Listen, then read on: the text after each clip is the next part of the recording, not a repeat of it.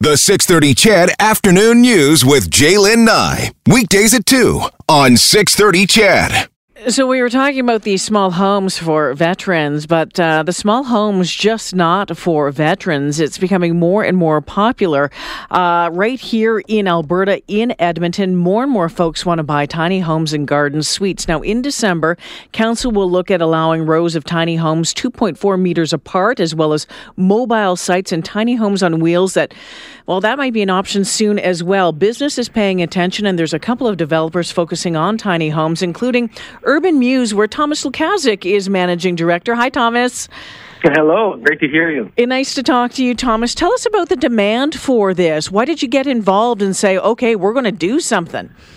Well, the demand is high, and, and I knew about this, uh, Jaylen, even during my uh, life in politics. Uh, the fact is that demographics are changing. Uh, there are many uh, seniors and persons with disabilities who no longer, for one reason or another, can live in their house because it's either for level split or too big or not accessible. Uh, there are people who simply outgrew their houses and need additional space for, for grown up children who can't afford to buy a home, or, or people who are looking for additional income. Either they build a garden home in the backyard and move themselves into it and rent the house, or, or rent the garden house uh, so there's there's a variety of reasons, but there definitely was an opportunity in the market. Uh, so uh, with Urban Muse, we entered this market, Jaylen, and uh, these are not tiny homes because you know we used to call them call them houses about 40 years ago. they're eight they're 800 square feet uh, or so, uh, two bedrooms, full kitchen, a dining area. Uh, somehow houses got away uh, on us, and now we're building these monstrosities. But this is basically going back to what houses used to be. Uh, we're also building villages with municipalities uh, where uh, you know people who live on farms they homestead and, they got to an age where where they can no longer live alone, but would like to still remain in their community or nearby.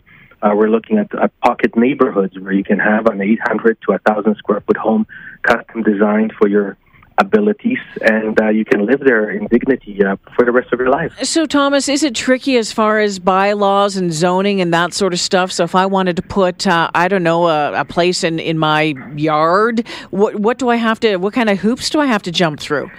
Not in Edmonton, and you know we, we, we like to complain about city councilors a lot, but I have to tell you, kudos to City of Edmonton because we, we really are on the forefront here and, and in the capital region. So right now, if you own a house and if your lot uh, has room on it, we can definitely put a garden home, standalone garden home, or if you have a detached garage, uh, we can build a garage suite above a garage that will be approximately 600 square feet. Does so, City lot, of Edmonton is very permissive. Does a lot have to be a certain size?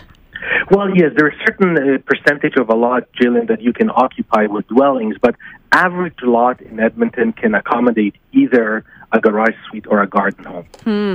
Interesting. You know, when I was was reading about this, and you, and you look at the the aging population and and a lot of you know seniors not wanting to go in homes, and let's be real, the cost of uh, you know a senior facility can be you know very expensive, even outrageous at times. So if you're looking at you know spending that kind of money to uh, put a family member into a home, or the family member wants to go, this might be an ideal situation, and have family members nearby and not living in your basement, uh, yeah. uh, which could be problematic. So you still have that, uh, uh, that that separate address. Believe it or not, Jill, in Edmonton, you actually get a separate address. You get separate bills, separate utilities. So you you are living uh, living on your own but you can have a home built to your needs so you can live in that home for many more years and and, and one thing i can tell you not only are senior facilities and who wants to live in a facility but not not only are they expensive but they're not readily available so now we're facing situations where couples after you know 50 so years of marriage are being broken up because one facility can't accommodate both uh, this is a solution. It's an option. May not be for everybody, but we're finding that a lot of people find it um, to be of a lot of use to them. And Thomas, just before I let you go, the growth on this, I know you you and your partners would have done you know study into this. This is is something that you uh, folks see as as um, a way of a way of the future.